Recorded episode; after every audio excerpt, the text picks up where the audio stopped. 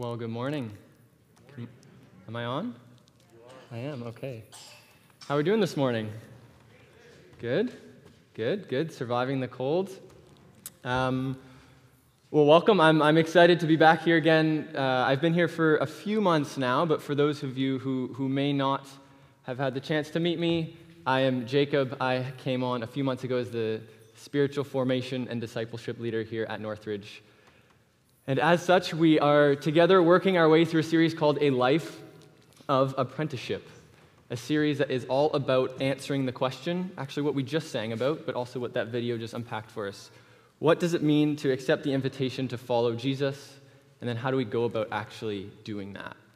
And so, if you were with us two weeks ago when we started this series, it was about the first half of that. What is the invitation that Jesus presents to us? we talked about how it's really just it's an invitation to apprenticeship right? A journey of becoming like him not just to know the things that jesus knew but to actually become like him. In the words of the apostle paul it is the journey of being transformed into the image of jesus with ever increasing glory. And in that passage paul tells us that this, this transformation that we seek doesn't come from ourselves. It comes from the lord who is the spirit and as we finished last week, we kind of got to the point where we talked about how the, the, Spirit typically transforms us through our, the word we used was training. Our good friend Dallas Willard remind us, reminded us that a successful performance at a moment of crisis rests largely and essentially upon the depths of a self who has wisely and rigorously prepared in the totality of its being, both mind and body. And so, while yes, it is the Spirit that transforms us, is the Spirit that transforms us through our preparation and training to be the people who could then go out and live a life like Jesus lived. And so that was last week. And if you weren't, sorry, two weeks ago. If you weren't with us, I would encourage you to go back and listen to that because that's kind of the basis that we're now moving on to today. Because the question we're after today is what does that training and that preparation actually look like? Right? If becoming like Jesus requires intentional training that the Spirit then transforms us through, we need to know what that looks like, right? How do we form ourselves spiritually? Now, the first bit of today is really just going to be about almost creating a framework or a, a mental image of what that spiritual formation should, should look like. And we're eventually going to arrive at a passage in the, the book of Romans but prior to getting there, I think it's just helpful for us to just to be able to, to almost picture what our spiritual formation should look like. Because when we when we have that image and that framework, it kind of makes sense of a lot of the things that as apprentices of Jesus we do. Um, so prior to that, diving into the scripture, we're just going to work towards just creating that framework together. Around the question, how do we form ourselves spiritually? And prior to diving into that, I think it's actually helpful to just kind of take a step back and ask that question a little bit more broadly. As human beings, what, what forms us, period? God has created us in a way that is dynamic, and, and we don't stay static our whole lives. We, we change and we evolve. Our opinions can change, our hobbies can change, our characteristics and our character traits can change, our perspective on life can change, Sometimes our political views can change, um, our wardrobe changes, all of this as we go through our life, we evolve and we change. And much thanks to social media, I don't actually have to prove this. We just have to pull out our phones, scroll a few years down on our Facebook profiles, and see some of the things we posted probably wouldn't post today, or pictures that we posted of ourselves 10 years ago, realize I probably wouldn't wear the same thing today. Right? We, we change and we evolve as I, as I was reflecting on kind of that idea, uh, just trying to internalize what, what is one way that I can kind of share this morning of one way I've changed. And the thing that comes to my mind, the first, is, is my competitive edge. So when I was younger, I was very, very, very competitive. We would often on family vacations go mini golfing. That was kind of our thing to do. And if I did not win mini golf, I did not talk the rest of the trip. It was game over, right? If my mom beat me at mini golf. It was not a good scene.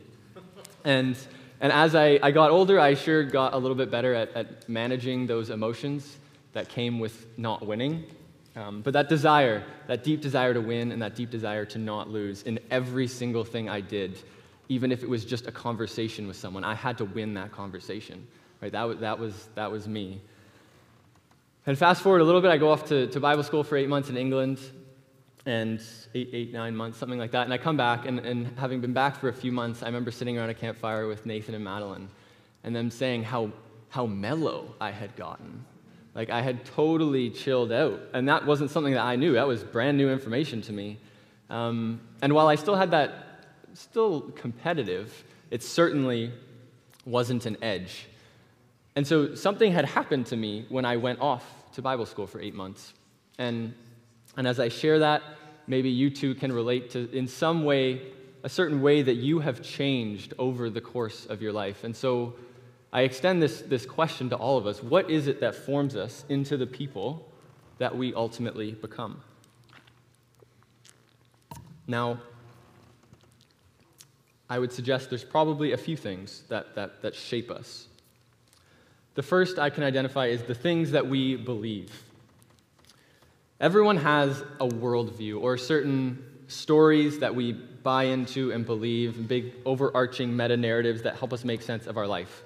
And these big overarching meta narratives that we buy into shape the way we live every day and the decisions that we make, right? They, they determine our morals, our values, our attitudes towards certain things, our goals in life, where we, where we find our purpose, right? For example, if, if the creation story is part of your worldview and one of those stories that you orient your life around, that's going to have impacts on the way you treat the environment or the innate value you place on a human life. But our beliefs and our, our, the stories that we buy into don't necessarily stay the exact same our whole life, right? We go through experiences that can sometimes modify the beliefs and the things that we hold to. And as that happens, the way we live our life also changes. One of the most defining parts of my time at Bible school is actually very fitting that we sang that song, was becoming more and more sure of who I was in Christ, right? That, that song that we sang was basically my testimony of Capernwray. And as I became more and more sure of that, I felt less and less of a need to have to prove myself to people right? And that ultimately impacted the way I interacted with people in, in competitive situations. Another thing that forms us, aside from our beliefs, are our habits. Now, in a highly intellectual world, this might not be something we're always, maybe we're aware of it, maybe we're not, but the things that we do actually do something to us, right? Habits and addictions don't form because we intellectually decide, I want to be hooked on something. They form because we do something and then we do it again, and then we do it again, and then we do it again. And the more and more we do it, the more and more we want to do it. Anyone who has binged, we're coming out of COVID, this is everyone. Anyone who's binged a TV show knows this, right? You, you watch an episode, and yeah, it's okay. And then you watch another, and another, and another. And the more and more you watch, the more and more you want to watch. If you've been on an exercise plan, you know how hard it is at the beginning. But the more and more you exercise, the more and more you start to like it coffee drinkers. The more coffee you drink, typically, that fosters and develops an addiction to the point where you just, that's all you crave. If you've looked into just the science of habit, you know that there are physical and emotional and psychological impacts on the things that, that it, we desire. And so, thinking of myself, when I went off to Capernwray, I entered a setting I had never been before. It was a country I'd never been to. I didn't know a single person. I was doing things and playing sports and games that I had never really cared about or participated in when I grew up.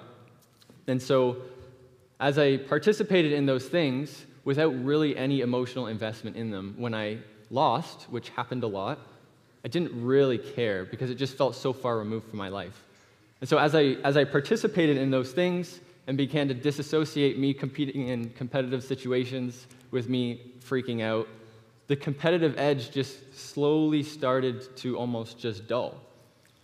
And this wasn't actually something I was particularly aware of. It was brand new information to me when, when my friends pointed it out. But as I, as I engaged in specific activities in specific environments, it gradually formed me into this, in Nathan's word, mellow person. A third thing that forms us are our relationships, and I, I think we all know this. The people we spend time with play a vital role in shaping the person that we ultimately become. If you're a parent, you know this better than anyone because parents typically are very conscious of who their kids are hanging out with because they know their friends are going to shape them into the person they're going to become. When I went to Capernwray, I just I wasn't surrounded by very competitive people. And I remember very early on when my competitive edge came out, everyone kind of looked at me like, Jacob, it's Uno. Calm down. and so as I began to spend more and more time with that kind of people, I don't even know if it was a conscious just wanting to fit in, but you just kind of, you're shaped by the people that you surround yourself with. And now, while these three things might play a role in shaping the person we ultimately become, they don't do it in isolation. They do it in the context of a particular environment. So, for most of us, that's where we live Aurora, um, Newmarket, Stouffville. Thanks to our phones, it's also the digital world. Like, that's the, the environment that we're living our life in. And our environment plays a massive influence is on the things that we believe and the habits that we engage in and the people that we interact with, right? Our, our environment is not neutral. Our environment has an agenda. It has morals and it has values that it is, it is communicating to us every day that influences the three things that form us. And, and this doesn't happen overnight. Human, just as we are formed into to people, it doesn't, it doesn't happen overnight. Um, it takes time as we engage and our beliefs are modified and as we engage in habits and as we surround ourselves by people. This, this formation, it takes time. So, as apprentices of Jesus, why are we going through this? Why does this matter to us this morning? I think it matters because as apprentices of Jesus, if we want to be formed into the likeness of Jesus Christ, then the way we're going to do that is by orienting the things that form us around Jesus. Right? That's how we're going to do it. Orient the things that form us around Jesus. So let's just let's walk through this, this paradigm one more time. But instead of dwelling on, on human formation, let's dwell on, on spiritual formation. So, what does it mean to orient our beliefs around Jesus?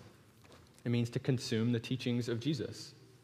It means going to Scripture and allowing it to show us what is true and what isn't true, who God actually is and who He isn't, who we are and who we aren't. Right? It's about, it's about taking our own thoughts and our own ideas, things that are likely shaped by our environment, and, and replacing them with the thoughts and ideas and beliefs that filled the mind of Jesus. Right? And allowing those new thoughts to then shape the way we go out and to live our lives. What does it mean to, to orient our habits around Jesus? Well, it means doing the things that Jesus did. There's a, there's a pastor in the States by the name of John Mark Comer. Some of you may be familiar with him. He says, If you want to live a life like Jesus, you have to adopt the lifestyle of Jesus. And that's, that's essentially what the spiritual disciplines are, if you're familiar, familiar with those, right? They are essentially a list of things that Jesus did. And we don't do those, we don't do the practices of Jesus or the spiritual disciplines, whatever term you prefer, because we want to be more religious. We do them because they are the things that Jesus did. And we know that the things we do form us into the person we're going to become. So if we want to become like Jesus, we have to engage in the things that he did. There's no official list of the practices of Jesus, but it's anything from prayer to fasting to reading the Bible to practicing a Sabbath to engaging in a Sunday morning worship service, um, serving, living a simple life, living a celebratory life, a life of gratitude. These are all things that are reflective of the way and the lifestyle that Jesus lived. Right? And if we, if we orient our, our daily lives around these practices of Jesus, they're going to form us into his likeness, right? Because the things that we do shape the person that we're going to become. And what does it mean to orient our relationships around Jesus? Right? It means to surround ourselves by other apprentices of Jesus. Right? Because the people that we surround ourselves surround ourselves with play a vital role in shaping the person we're going to become. If we have a person and, and Jesus in mind as the, our desired outcome, then we have to surround ourselves by other people who have that same desire. So, what is the environment that, that intentional spiritual formation takes place? right? We all still live in Aurora or Newmarket or Stouffville, and we all are engaged in the digital world in some capacity. But the environment that a apprentice of Jesus lives their life in and through is in the environment of the Holy Spirit. Right? While, while these things are about forming ourselves into the likeness of Jesus, it's, it's ultimately, as we said last week, it's the Spirit of God that transforms us. And us just engaging in the teaching of Jesus and the practice and community is us really just creating space for the Spirit to work in our life. Right? It's us, it's us doing that training um, and allowing the Spirit to come alongside us and to transform us through that training. Because spiritual formation, if this is a helpful way for you to think of it, it, it's a partnership, right? It's a partnership with us and God. We have a part to play, but so does God. Our part is creating the space, and God's part is the transformation. The uh, church father Augustine, if you're familiar with him, says that without God, we can't. But without us, God won't. Without us, sorry, pardon me. Without God, we can't. Without us, God won't. Right? It's a partnership. And when, when we play our part, God plays his part. And as I said before, this, this, this spiritual formation, it happens over time. Now, sometimes the Spirit does a, a radical change in someone's life, and, and maybe for you, that's part of your personal testimony. And that certainly happens. But typically, deep, deep character change takes time, right? It, it, takes time for the Spirit to do a deep work in our life as we create the space for Him to work. So you said, I said at the beginning, we're, we're, we're trying to create a framework, and this is kind of like what spiritual formation looks like. Allowing the Spirit to transform us as we engage in the teaching of Jesus, engage in the practices of Jesus, and pressing into the community of, of other apprentices that he has put us in. And you'll notice we didn't call it, uh, we didn't call it spiritual formation, we called it intentional spiritual formation. Because we are dynamic beings, we don't really have a choice about whether we're being formed. We just have a choice about what exactly is that's forming us. And spiritual formation is just about making intentional decisions for the thing to be forming us to be Jesus. And, and this is the thing if, if we aren't intentional about that, we end up just forming ourselves into the likeness of the environment that we're living in.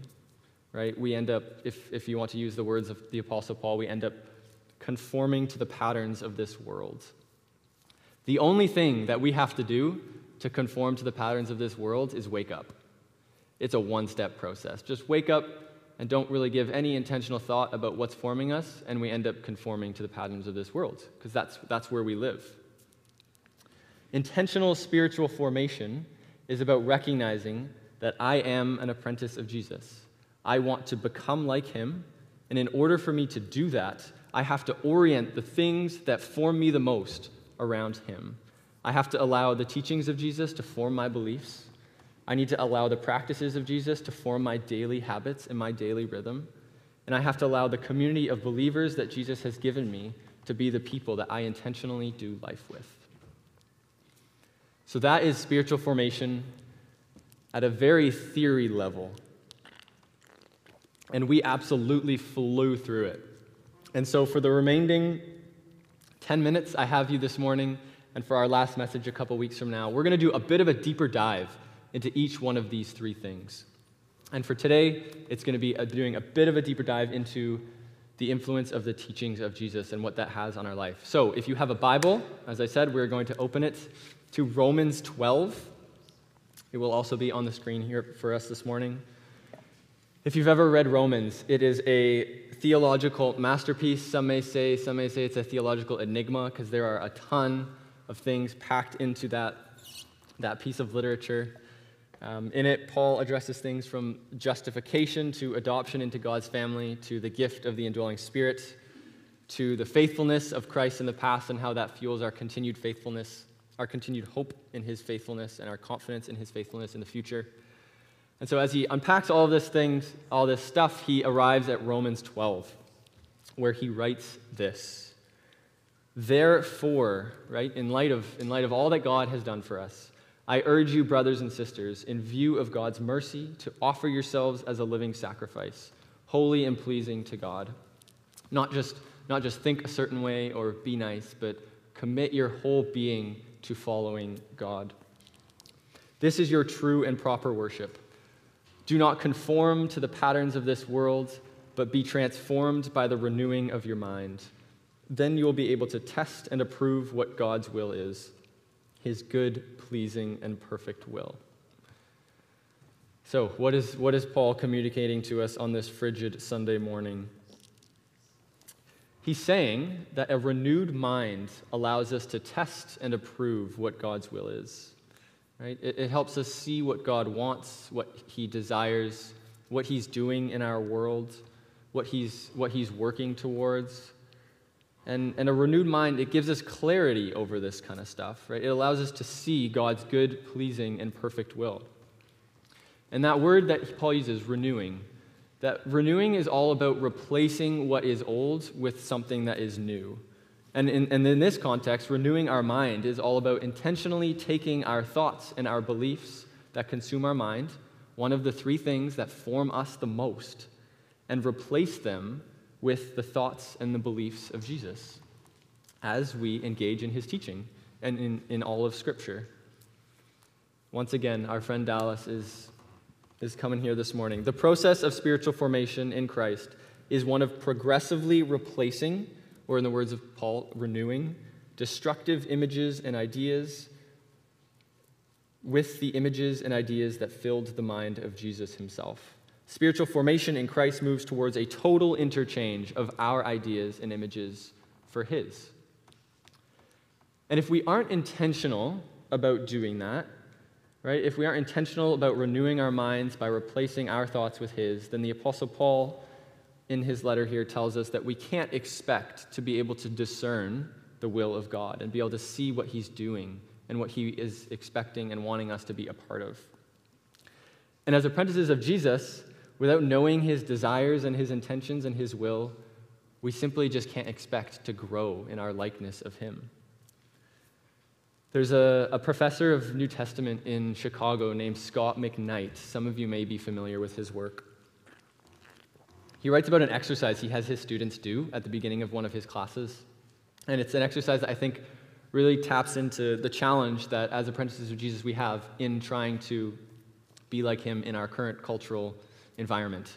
And so at the beginning of every class, he would have students do two surveys. The first survey was a, a, personal survey. He would just ask them questions about their likes and their dislikes and their interests, which, which kind of movements they supported, uh, what values they had, what things they thought were important in life. And so they do that. And then he would hand them a second survey. And the second survey was the exact same questions, except this time it was about Jesus. They were essentially filling it out on behalf of on behalf of Jesus. And what Scot McKnight writes is that he found about 90% of the time students wrote the exact same answers on both surveys. So, on, from our perspective, that can mean a couple things. It can either mean that they were really good apprentices of Jesus, which is possible.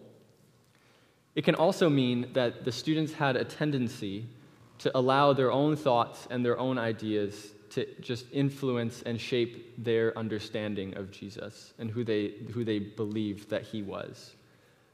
Now, I can't actually prove which one is happening, the numbers don't tell us that. But the idea that, that they were just allowing their own beliefs and their own values to just shape their understanding of Jesus is not actually that surprising given the cultural environment that we live in, right? What's the message that we are constantly, constantly hearing as people who, who live in a particular environment? We're hearing that we just need to ignore everything around us, right? Ignore what your parents say, your friends say. Definitely ignore what the Bible says because what you're looking for, your purpose, is gonna, you're going to find it within. And the truth and the questions that you have in life, they, the answers to them exist within. That's where you're going to find everything that you are looking for. That outlook on life, unfortunately, actually, fortunately, is not compatible with an apprenticeship to Jesus. It just isn't. Right? To be an apprentice of Jesus is to say, no, no, no, no, no, no. I am not the source of truth. Right? My rabbi, my king, my savior, my God, Jesus is.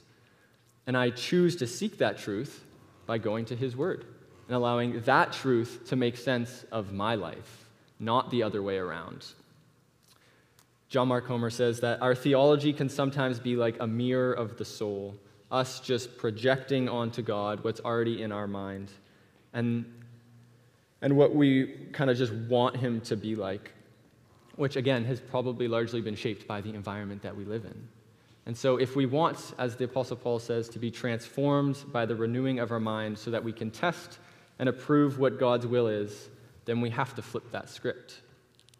Right? We need to project his thoughts and his ideas onto and into ourselves so that we can then be transformed into his image, and as Paul says, with ever increasing glory. Now, we have a couple minutes left today. What is the best way that we can do that? Right? How do we devote ourselves to the teachings of Jesus and to Scripture? You know, I've come up with a list here. It is not profound in any way. You're going to see this list and be like, yep, got it. But I think it's helpful because it allows us to orient Again, if we think of that framework, allows us just to understand the things that we do and, and the influence that they have on our, on our formation. And so the first one is right here. Come to church. You're all nailing it this morning. Well done. There are a few reasons we come to church every week, and one of them is to open and hear the Word of God. And the best part about doing that in a church setting is that someone up here has you in mind as they go to the Word. And so there are, are many ways to engage in the teaching of Jesus, but on a Sunday morning gathering together, for many other reasons than this, but this specifically, is to open and hear the Word of God. Another way to engage in the teachings of Jesus is a way that is unique to us um, digital teaching. We live in an era of the church and participate in an era of the church that was not blessed with the amount of resources we have available to us. Now, you can go overboard with this. I think when it comes to digital teaching, you need to keep in mind that teaching is one of the three things that form us. It's a very important one. But I know because there's so much out there, it is you can get consumed by it. Definitely, definitely, definitely engage in it though, right? Be a podcast person if that's something that you're not familiar with. There's so much on YouTube. Um, right now, media, we have a link on our website, so much available to us. Again, it's easy to overload ourselves, but it, it definitely can be something that we can engage in. And this last suggestion I have here, it's groundbreaking. Read the Bible. J.D. Greear says that if you want to hear God speak out loud, read the Bible out loud, because that's what it is. It is God's inspired word in written form. And we can't possibly replace, remember, that process of renewing our thoughts with His thoughts if we aren't actually going to the Word of God ourselves. It's very easy to become very heavily dependent on option one and option two and to neglect option three, right? But God's Word is inspired for all of us to go to and to listen. And if, if discipline is something you, you struggle with, read it with someone. Ask someone, there are lots of people here, ask someone to read something with you. We have a, a corporate YouVersion Bible plan. Engage in that. It's a great accountability thing. Join a small group. Every week we come up here and we announce small groups, and there are many reasons why I would encourage you to join a small group. One of the big ones is that in a small group, what's one thing that happens? We engage in the Word of God and allow it to form our thoughts and our mind. And the more and more we do these things, the more and more we listen to what God has to say in His Word, the more we're able to renew our minds, and the more we're able to discern the perfect will of God, His good, pleasing, and perfect will. And as I said before, if our goal as apprentices of Jesus is to become like Him, then we need our thoughts and the, our images and our, our meta narratives and the stories that we believe in to be shaped by what He has to say. So, as we close this morning, I'll, I'll invite the worship team to come back up. I want to just bring one last passage of Scripture to our attention. So, Matthew 5 to Matthew 7 is what we refer to as the Sermon on the Mount, right? The largest just chunk of Jesus' teaching with no interruptions of, of narrative or whatnot. It's just strict teaching, a very long sermon, essentially. And right at the end of it, the Gospel Matthew the Gospel writer Matthew records, records this. He says, When Jesus had finished saying these things, the crowds were amazed at his teaching because he taught as one who had authority not like their teachers of the law. Jesus isn't just any teacher, right? He is the divine teacher. He is the one who has ultimate authority. Rabbis of his day and teachers of the law of his day, when they would do their teaching, they would always quote other people, right? Because they wanted their teaching to be reliable, and so they felt the need to have to quote other reliable people. Jesus didn't do this. Read the Sermon on the Mount. He doesn't quote anyone, right? He addresses the issues directly right, in terms of his own understanding without feeling any need to quote anybody else. Other rabbis and teachers of the law based their authority on traditions and what had been said in the past. Jesus' authority is rooted in himself because he is the ultimate teacher. He is the divine teacher, he is the source of truth. We looked at um, the Great Commission last week, and what does he say right off the bat? All authority in heaven and on earth has been given to me. And in John 14, he says, I am the way, the truth, and the life. Nobody comes to the Father except through me. If you're looking for a reason why we associate ourselves with the Rabbi Jesus and why he is the rabbi that we follow, that's why. Right? In our attempt, and in our attempt, and our lifelong calling to become like him, we can only do that by seeking what he has to say right, in Scripture and in, in just listening to what He has to communicate through His Spirit to us as we engage in His Word. So let's just pray together this morning. Dear Lord, we, we come before you this morning grateful. Grateful that you are a God that came to earth for many, many reasons, but one of which is to show us what you are like. And we have this, this word that you've given, to us of all the accounts of the stories and the interactions that you had with people on this earth. And so I pray that as we seek to live our lives for you, following you, wanting our life to be formed into your likeness, I pray that we would go to your word. I know we have a, a lot of, some of us feel like we have reasons for why that's a challenge, and some of us do. But I pray that in our own individual lives that you would speak to us in this moment and, and just communicate ways that we can best engage in your word individually, together, because we know that it is what is going to form us. We know that, that you want us to become like you, and you've given us this, this, this book that we can go to and learn how to do that best and to replace our thoughts with yours. And so I pray that that would just be reflective of our experience this year, this week even. I pray that you would teach us and speak to us in new and exciting ways as we engage with you. I pray these things in your name. Amen.